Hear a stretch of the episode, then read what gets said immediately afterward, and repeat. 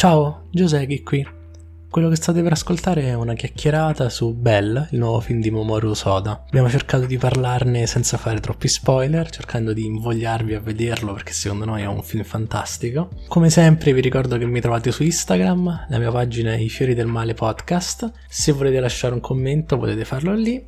Queste sono le nostre impressioni su Belle. Market. Buonasera. Abbiamo visto Belle. Ormai una settimana fa.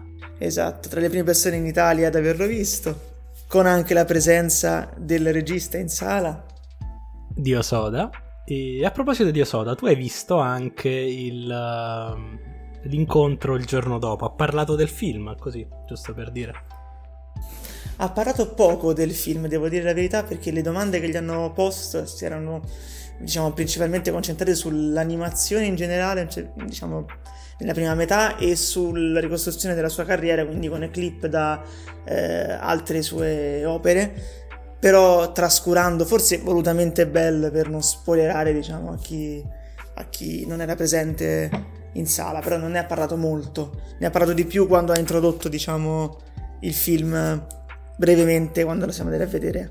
Ok, va bene, era una curiosità questa. Comunque, che cos'è Belle? Belle è l'ultimo film di Mamoru Hosoda. Ovviamente, come il titolo fa intuire, è ispirato chiaramente alla favola Disney del 91, La Bella e la Bestia, ma con alcune differenze sostanziali. La trama, partiamo da questa. Leggo la trama come l'ha presentata Anime Factory, che porterà il film in sala il 20 gennaio 2022.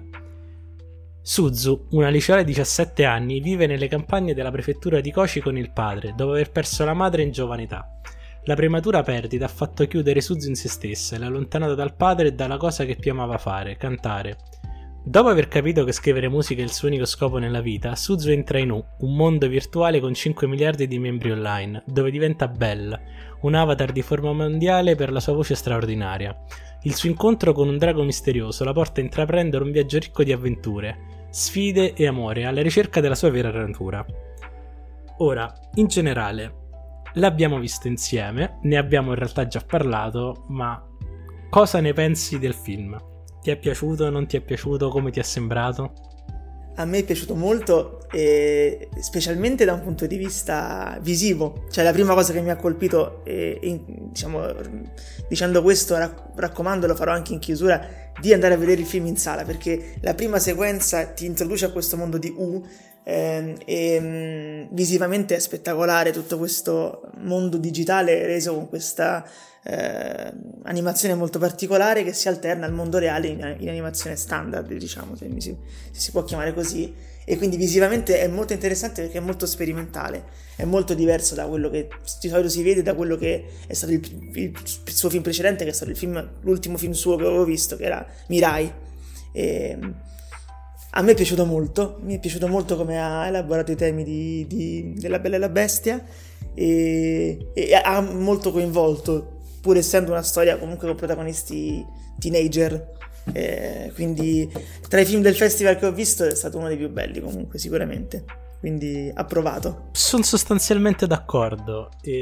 A livello visivo il film è imponente e lo vuole anche sottolineare con molta sicurezza di sé, perché comunque la scena iniziale, la parata iniziale, che non so se tu sei d'accordo, questa cosa ci ho ripensato un po' nei giorni successivi, ha ricordato molto a me la parata in Paprika. Paprika, sì, immaginavo.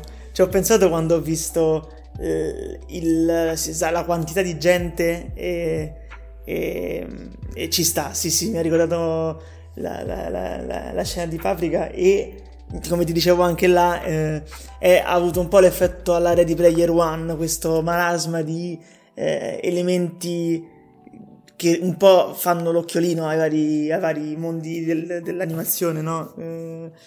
E tra cui le balene sempre presenti nella filmografia di Hosoda, insomma, almeno la maggioranza delle clip, anche dei film che io non ho visto di Hosoda, quando hanno fatto l'incontro contenevano balene, quindi c'è questo elemento della balena che lui stesso ha sottolineato, ha detto io l'ho usato molte volte anche a volte sono con significati diversi, non è una figura ricorrente avente lo stesso significato, ma visivamente mi piacciono e le usate con connotazioni diverse nei vari film.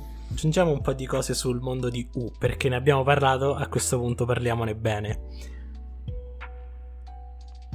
Come hai detto tu, il mondo di U è riportato in 3D e non solo, qui c'è un altro tema importante che forse poi approfondiamo più in seguito. I design nel mondo di U sono stati fatti da Jin Kim, che è il designer di film come Big Hero 6 e Frozen. Ti posso dare un aneddoto su questa cooperazione? Che Hosoda ha riportato all'incontro, ha detto ero in contatto con Jin Kim, ma praticamente durante il periodo del lockdown, che erano chiusi in casa, sentendosi, Hosoda stava iniziando a lavorare a Belle e mi ha detto no, ma tu che stai facendo? E Kim ha risposto sono in vacanza, ho appena finito un film e sono in vacanza. E gli ha fatto ma sei cretino, sei in vacanza in un periodo dove devi stare chiuso in casa, vieni a lavorare al mio film. Va bene, e si sono trovati a collaborare perché appunto per tirare fuori dalla nullafacenza del lockdown si è fatto coinvolgere nel progetto di Hosoda. I design sono molto occidentali nel mondo 3D, non so se sei d'accordo, cioè anche lo stesso design di Belle sembra tra virgolette uscita da un film della Disney, proprio a livello visivo, anche come sono fatti gli occhi per esempio.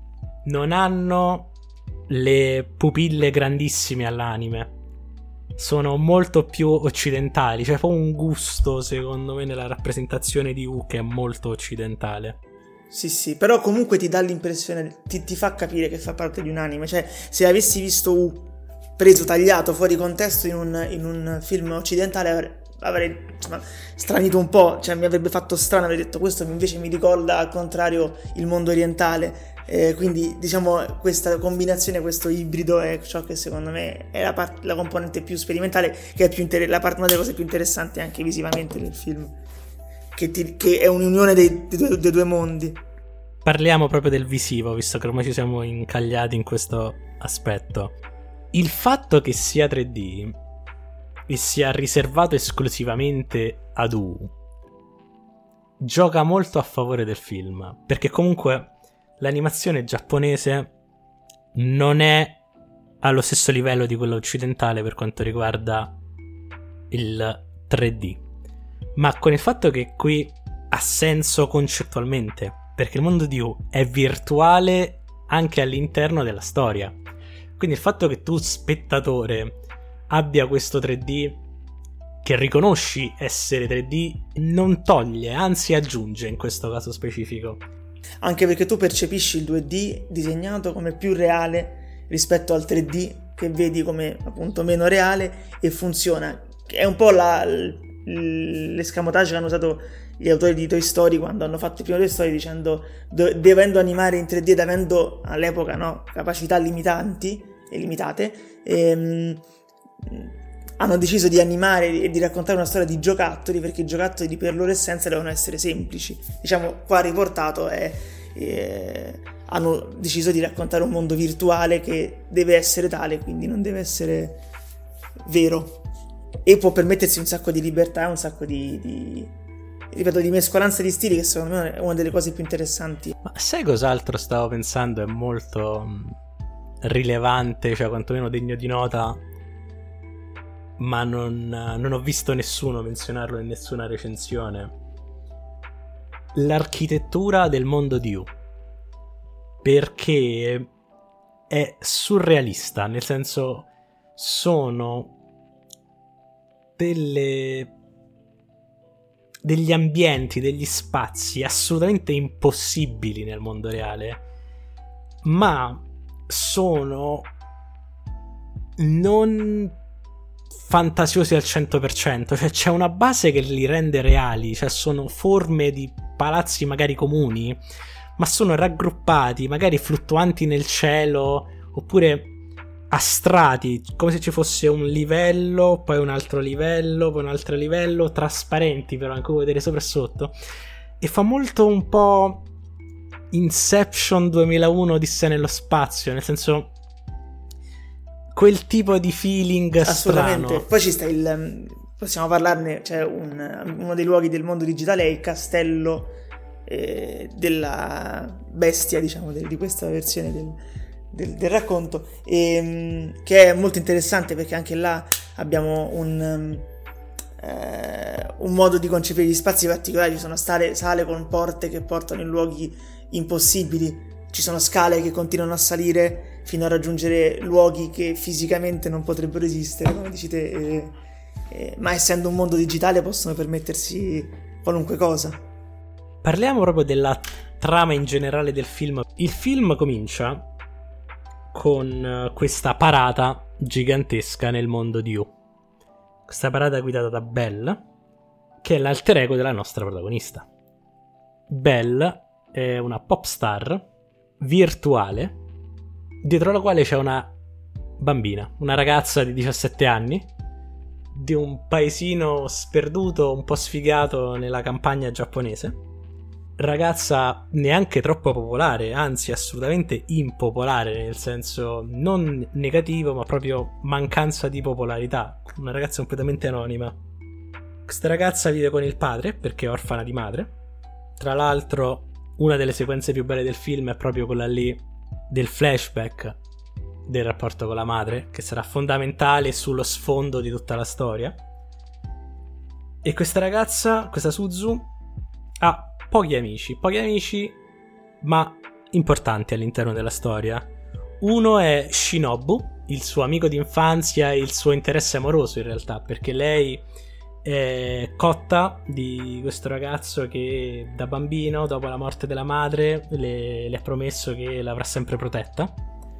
Lui adesso è diventato il ragazzo più popolare della scuola e nonostante tutto, da quando erano bambini, da quando avevano 6 anni, adesso ne sono passati più di 10, lui è sempre stato al suo fianco. E oltre a lui c'è Hiro-chan, la sua migliore amica e quella che è all'interno di U la sua produttrice, perché insieme a Ruka Chan, che è la ragazza più popolare del paese, scriveranno le canzoni di Belle, le organizzeranno i concerti, le disegneranno i vestiti e la renderanno e sicuramente in generale di quello che è l'aspetto più pop di Belle come personaggio virtuale. Vorrei fare una notazione che le canzoni cantate poi dalla doppiatrice della protagonista sono comunque canzoni molto molto molto molto riuscite, molto belle, quindi vale la pena anche nella componente estetica del film godersi la componente musicale. Le canzoni sono molto molto interessanti. Qui devo aprire una parentesi, perché visto che stiamo parlando, la doppiatrice di Suzu, che è Kaho Nakamura, è una cantante. Io sono uscito dalla sala innamorato della voce di questa donna. Secondo me il film è indoppiabile.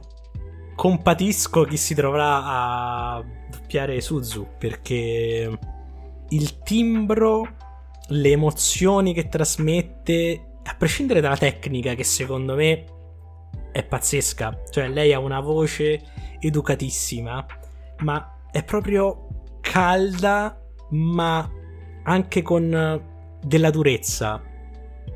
Riesce proprio a catturare le sfumature io non riesco a immaginare Suzu con nessun'altra voce, sia quando parla come Suzu che come canta come Belle. Riesce a tirare fuori le due più grandi sfaccettature di questo personaggio, cioè è come se fosse ogni volta una trasformazione. Suzu, anche proprio a livello di tono, cioè di altezza della voce, è molto bassa, non troppo femminile.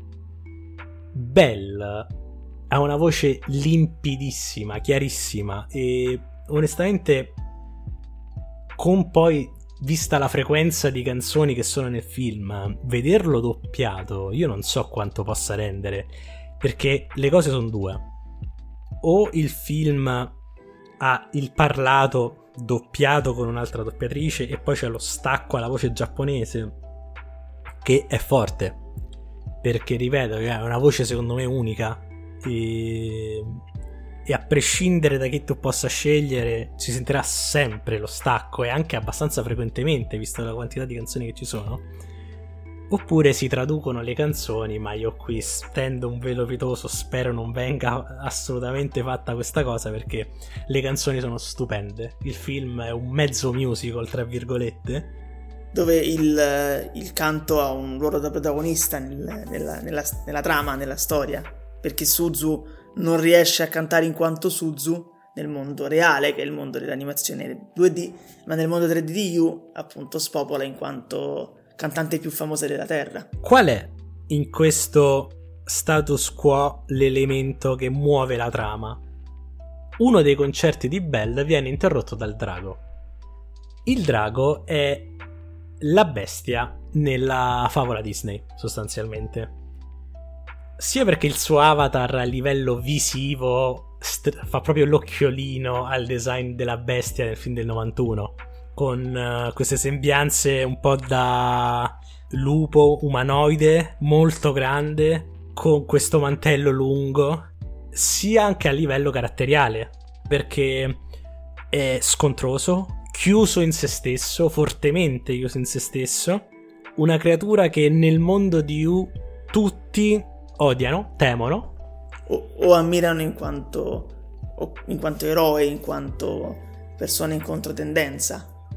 Nonostante questo c'è comunque un grande attenzione, un grande, come dire, c'è una forte curiosità di sapere chi sia questa persona misteriosa che si trova in questo mondo digitale in maniera diversa rispetto agli altri, mentre gli altri stanno lì per interagire, per condividere, lui chiuso e ricercato. Riguardo l'identità poi del drago, della bestia, io non ho visto il film del 91 della Disney, e quindi qui chiedo a te: c'è un personaggio in questo film, Justian, lo smascheratore, il personaggio che vuole essere sostanzialmente la forza di polizia di U, personaggio che vuole smascherare chi è il drago per sostanzialmente bannarlo da U.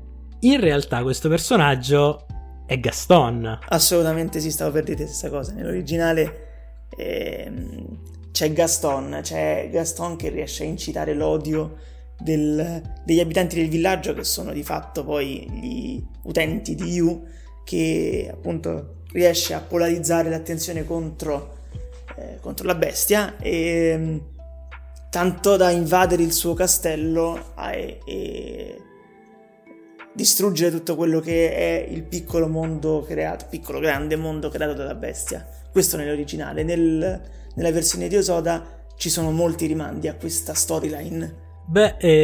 La cosa più grande che viene subito alla mente nel film di Hosoda, in realtà c'è tutto un livello aggiuntivo di critica, tra virgolette, al mondo di internet, perché Justian in realtà è un alter ego, una personificazione, potremmo dire, del bullismo, del doxing su internet, perché comunque aizza tutti questi utenti di U, che in realtà sono completamente anonimi, quindi sono gente che si può nascondere dietro il proprio avatar e far qualsiasi cosa, e li aizza contro questo singolo al solo e unico scopo di smascherarlo di fronte a tutti, quindi di denudarlo in un certo senso. E io trovo che qui Hosoda mostri anche molta conoscenza in prima persona di come funzionano i social network.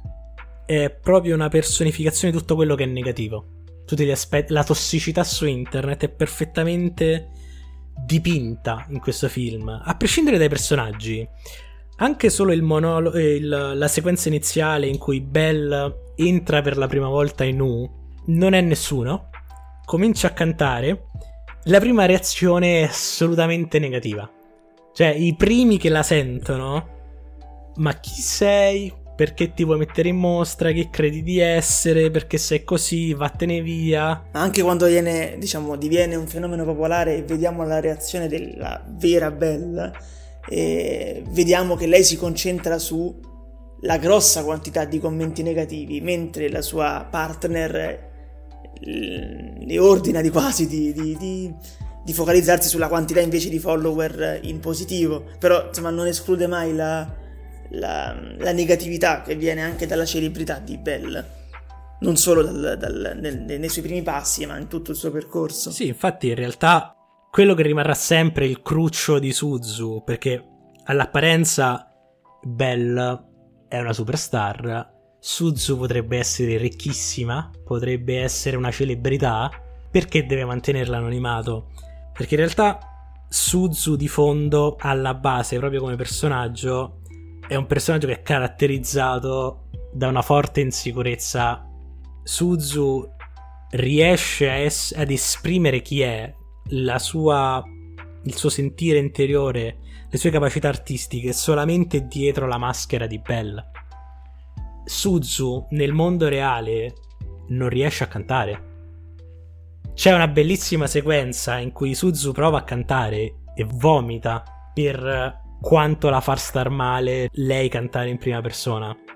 Quindi l'elemento dell'anonimato di Belle è fondamentale per lei. Belle non esisterebbe se non fosse anonima. Quindi l'anonimato è non solo un bene prezioso in You, ironicamente un social network che si chiama You, te, no? Si chiama You con la lettera, però di fatto vuole far credere che sia in effetti un mondo dove puoi essere te in digitale, tant'è che addirittura viene assicurato la biunivocità tra persona e avatar digitale, nel senso che tramite il sistema tecnologicamente avanzato di You sei te ad essere nel mondo di You e non ci possono essere altre persone con il tuo avatar, come tu non puoi avere più di un avatar. E l'anonimato è fondamentale proprio perché da un lato consente a Belle di essere Belle, di diventare il fenomeno che è, dall'altro consente appunto alle varie persone di poter essere violente o poter essere critiche senza avere paura, proprio perché coperte dallo scudo dell'anonimato, tant'è che la punizione peggiore nel mondo di You è proprio l'essere rivelati. Sì, è il ban sostanzialmente, cioè c'è lo shaming pubblico che poi porta al ban. Nel momento in cui il tuo avatar è rivelato, tu in teoria non puoi più accedere a You. Da qui, da questa apparizione del drago durante un concerto di Belle, comincia poi l'incontro tra i due, riprendendo sia a livello visivo che a livello tematico in realtà a piene mani dalla favola del 91 della Disney, perché tu che l'hai visto sicuramente saprai dire meglio le scene nel castello. Il castello è letteralmente un rifacimento del castello della bestia, c'è sia da un punto di vista visivo un link tra i due, appunto la scena del ballo viene ripresa e citata, che da un punto di vista narrativo questo mondo del castello viene ripreso similmente a come avviene nel cartone Disney, con la sostanziale differenza che qua è un mondo digitale che quindi può permettersi sia certe libertà visive, spazi impossibili, che il fatto che, come dicevamo prima, Belle non è costretta a rimanere in quel luogo, come nel cartone della Disney, ma vi accede per poi tornare al mondo reale, diventa uno degli ambienti, uno dei luoghi del film, non il luogo principale, cosa che è nel film della Disney, tutto il film si è praticamente ambientato in quel castello. E infatti qui in realtà cominciano ad arrivare le differenze grosse, perché se nella fiaba della Disney la Bella è praticamente sradicata dal suo mondo precedente quando viene portata nel castello, in realtà Suzu nel mondo reale dall'inizio fino alla fine della storia ha i suoi problemi con i suoi amici, le sue amiche, i suoi problemi di cuore.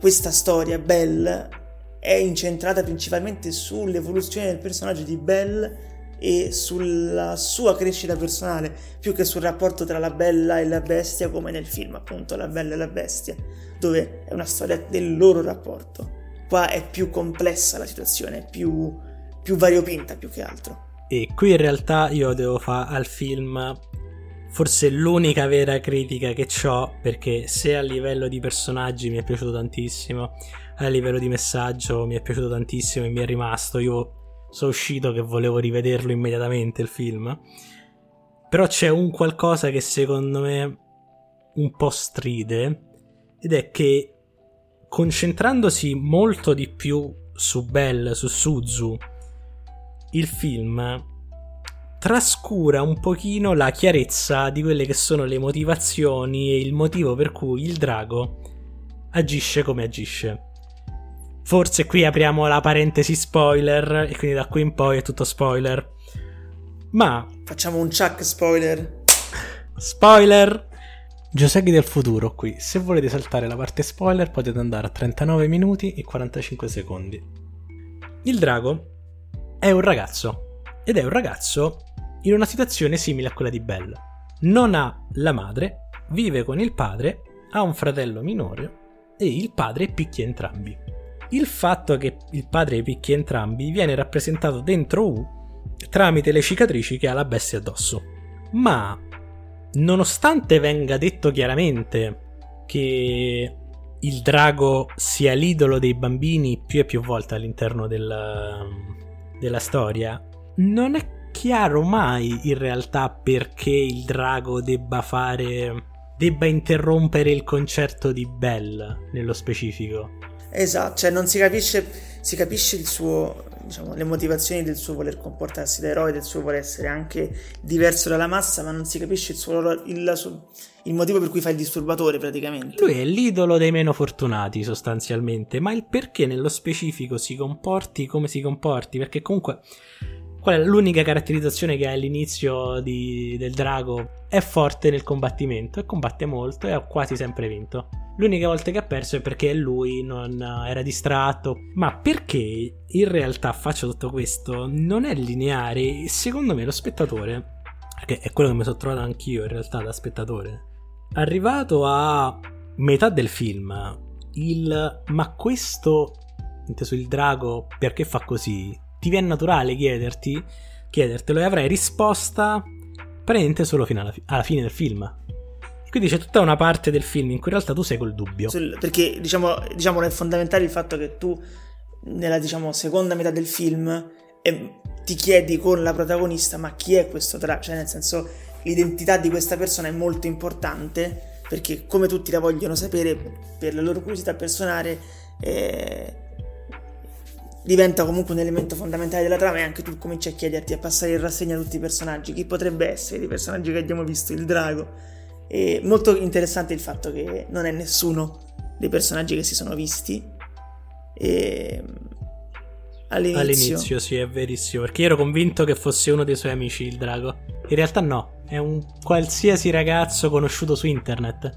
E qui c'è la morale vera del film in realtà, e qui è proprio questa, cioè la morale del film è che a differenza della trama della storia originale della Bella e la Bestia del 91 non è necessario amare qualcuno in senso romantico per tendergli la mano, per aiutarlo, perché in realtà Suzu, Belle, e qui forse c'è un altro difetto perlomeno dal mio punto di vista del film, che ripercorrendo così tanto gli stessi binari della favola Disney, a un certo punto sembra quasi che Belle si comporti come se fosse innamorata sia del drago che di Shinobu, ma in realtà lei del drago non è mai innamorata ed è chiarissimo alla fine del film, solamente che avendo nella mente la struttura del film della Disney è difficile astrarla da questo film, quindi tendi a riempirla con quello che tu ti aspetti stia per succedere.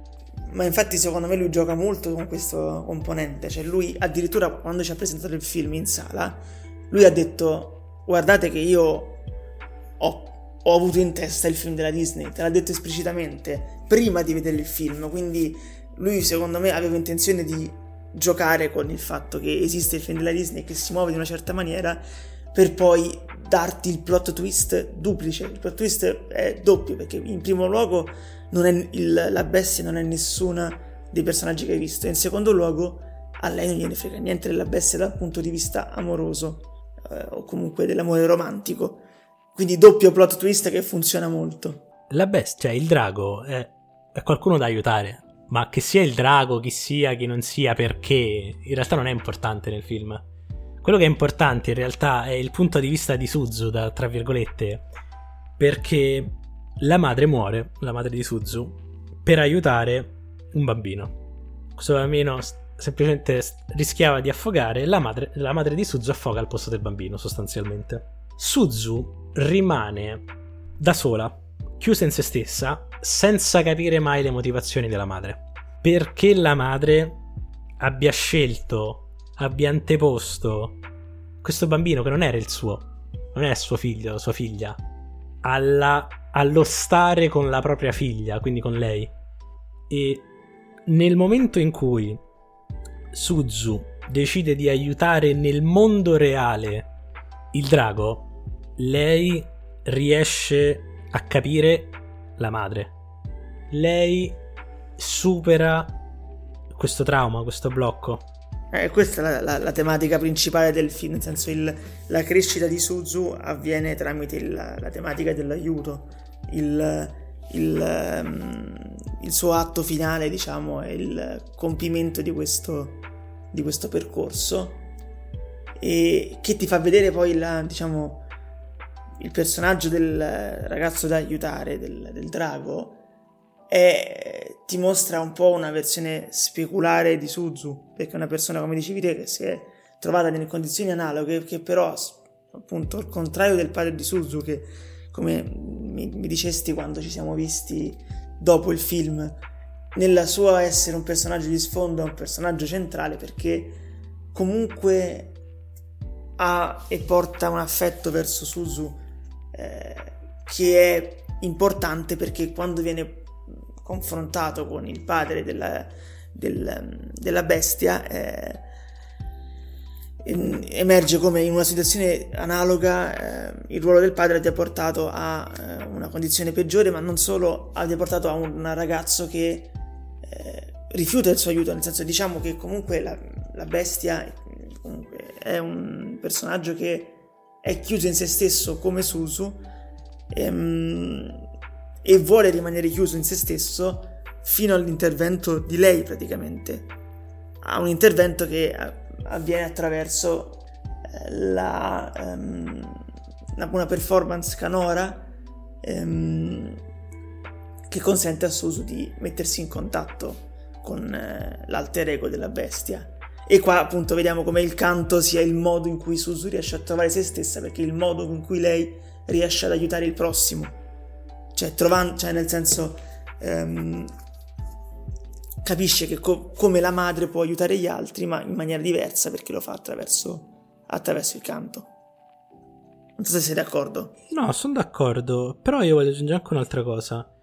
E in realtà poi c'è una certa circolarità negli elementi della trama, perché in realtà chi aiuta Suzu, Belle, a raggiungere, ad aprirsi al drago, in realtà sono gli amici reali di Suzu, perché c'è tutta una scena, tutta una sequenza in cui Suzu, Belle, è con le spalle al muro.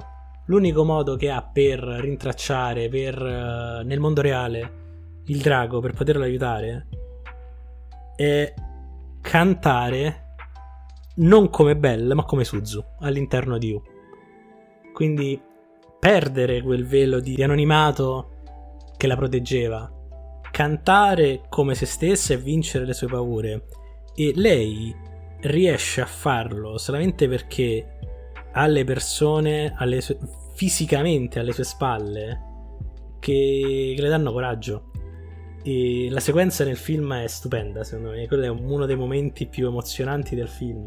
Ma infatti ribadisco che la storia si incentra su Belle e su il mondo che le circonda, quindi non solo il suo rapporto col mondo digitale, ma il suo rapporto anche con il con il mondo reale. Appunto è una storia che racconta le varie sfaccettature della vita di Belle, quindi di Suzu, dove appunto Belle è solo una componente e appunto vediamo la crescita del personaggio non solo nel suo aprirsi verso il mondo, come diciamo che è un tema abbastanza famoso nell'ambito dell'animazione giapponese, e non devo citare l'opera magna che tratta di questo, però appunto racconta anche... Ogni riferimento a Evangelion è puramente intenzionale. Assolutamente intenzionale. Però appunto riesce ad aprirsi, quindi non solo aprirsi, riuscire quindi a trovare la sua voce, ma riuscire ad aiutare, riuscire a comprendere le ragioni della madre, riuscire a comprendere e conoscere meglio gli amici che ha intorno. Appunto la ragazza popolare della scuola all'inizio non sono amiche, non si frequentano. Vediamo questa sequenza di lei che la guarda dall'alto mentre quella gioca, mi sembra stava giocando a pallavolo, possibile, comunque stava facendo sport nel cortile della scuola. Vediamo questa distanza, no? Suonava la tromba. Suonava la tromba nel club, vero. Della tromba, mi pare. È vero, nella banda. Sì. Tant'è che nella canzone finale si unisce anche lei con la tromba. C'è questa canzone molto bella alla fine, un po' alla na na na na di Hey Jude, che viene ripetuto per coinvolgere tutte le persone a cantare il motivetto. Senza parole, no? Appunto come i Jude. Molto molto bello. Sai poi cos'è un altro elemento di Suzu che secondo me può passare un po' in secondo piano, ma nella sua crescita personale, quando ha l'incontro nel mondo reale con Kei, il drago, e il fratellino e il padre, c'è questa scena bellissima di lei che si mette tra il padre e questi due bambini a proteggerli, lo guarda fisso negli occhi e il padre scappa con la coda tra le gambe, impaurito. Esattamente. E dopo questo confronto, qui di nuovo stringendo l'occhiolino alla fiaba Disney, in realtà si viene a scoprire che il drago è innamorato di Suzu, è innamorato di Belle.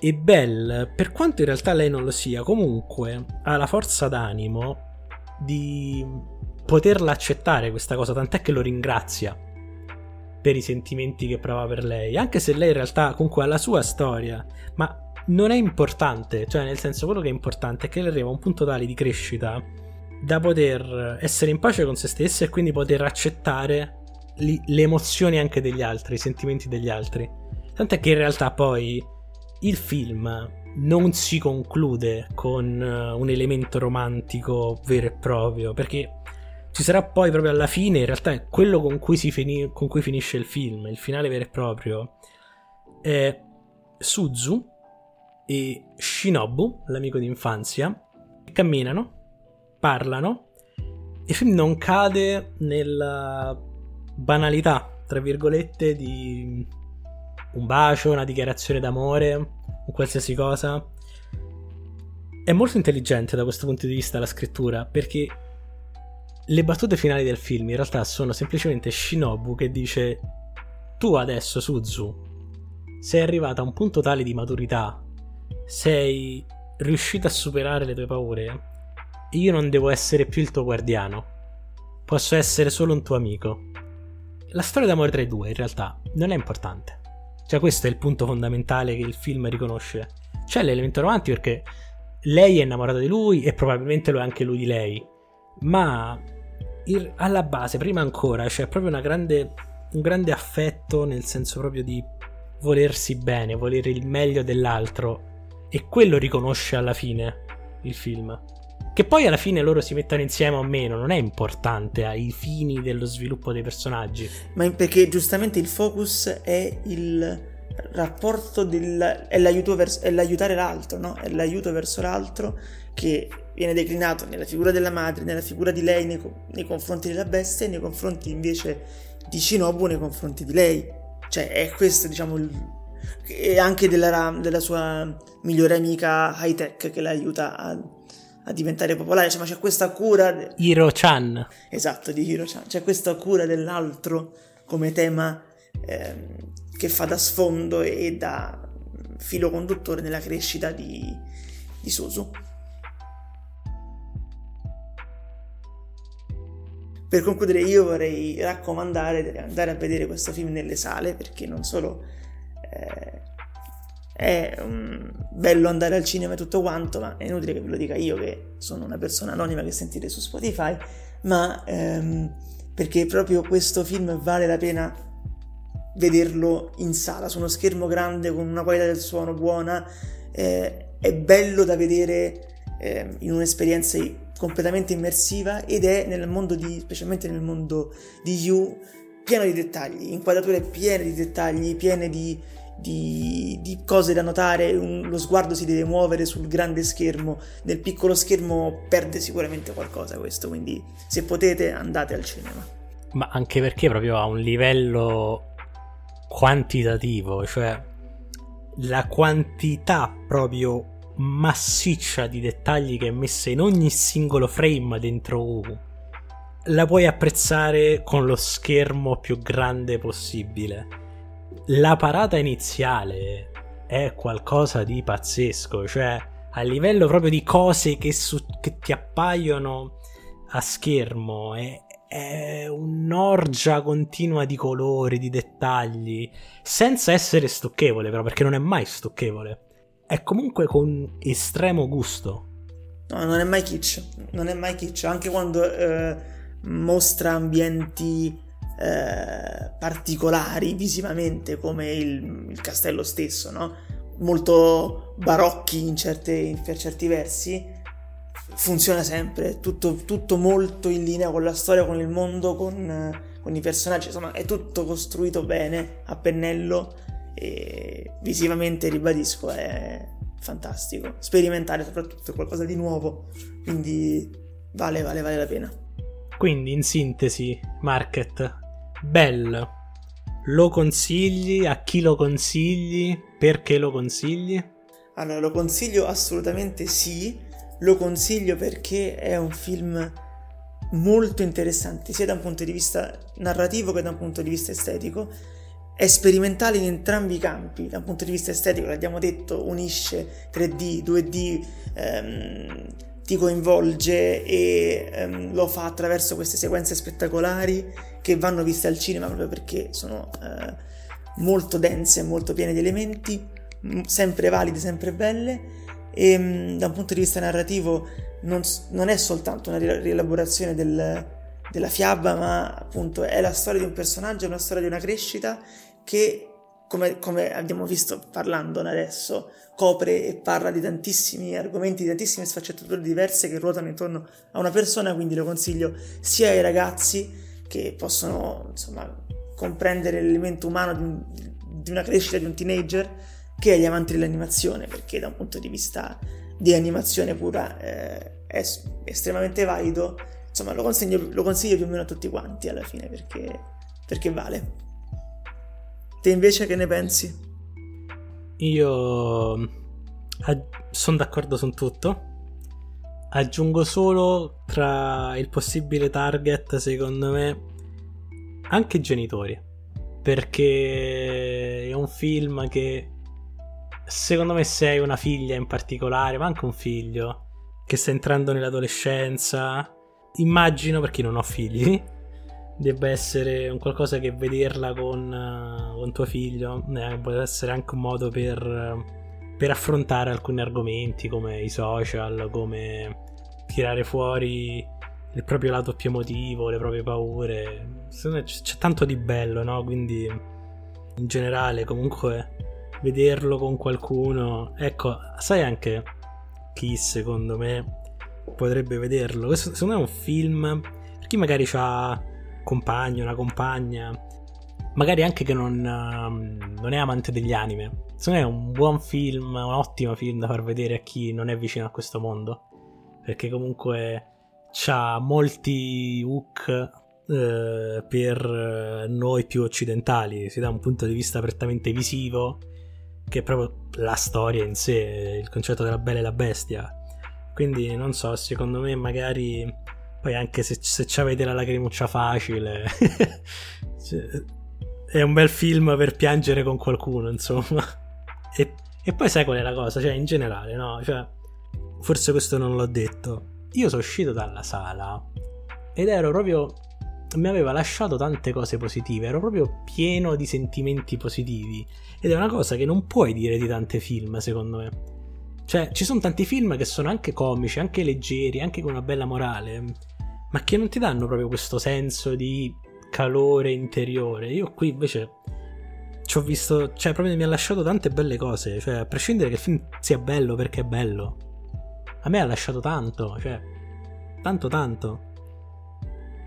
Io a gennaio lo vado a rivedere, cioè anche se è doppiato, e ho fatto un discorso su secondo me indoppiabile, non me ne frega un cazzo, io lo vado a rivedere e capace pure che piango di più che la prima volta, perché poi ecco, questa è un'altra cosa, secondo me col fatto che comunque la seconda volta che lo vedi, o la terza, la quarta, la quinta, sai dove va a parare, ti fai meno problemi su quelle cose che magari a metà film non ti tornano bene, perché sai, ok, comunque si risolve bene, non mi sta per arrivare una cosa strana e quindi sto un attimino sull'attenti per dire, ma non è che mo qui mi fa questa cosina brutta qui, e quindi te lo godi proprio come deve essere visto. Quindi non lo so, andate a vederlo perché sennò siete delle brutte persone. Non lo scaricate, l'abbiamo già detto, ma non lo scaricate perché uno è un film che merita la ricompensa di chi l'ha fatto, di chi l'ha portato in Italia, di chi l'ha doppiato, di chi ce l'ha portato al Festival del Cinema di Roma. Bravo, esatto, a vicenda della città, e tocca sponsorizzare, perché se si va al cinema a vedere questi ne arrivano di più, molto banalmente, quindi esattamente. E io voglio vederne di più al cinema. Sì, assolutamente. Tra l'altro questo non ne abbiamo parlato prima, ma non andrà nei canonici 3 giorni. Dovrebbe avere dovrebbe essere portato normalmente, quindi si potrà vederlo anche il weekend. Oh, finalmente. Finalmente non dobbiamo cancellare tutti i nostri impegni. Non devi andare il mercoledì alle 4 di pomeriggio, cioè come... assolutamente, pagando una cifra esorbitante li vale, cioè io 15 euro per questo ce li spenderei. Sì.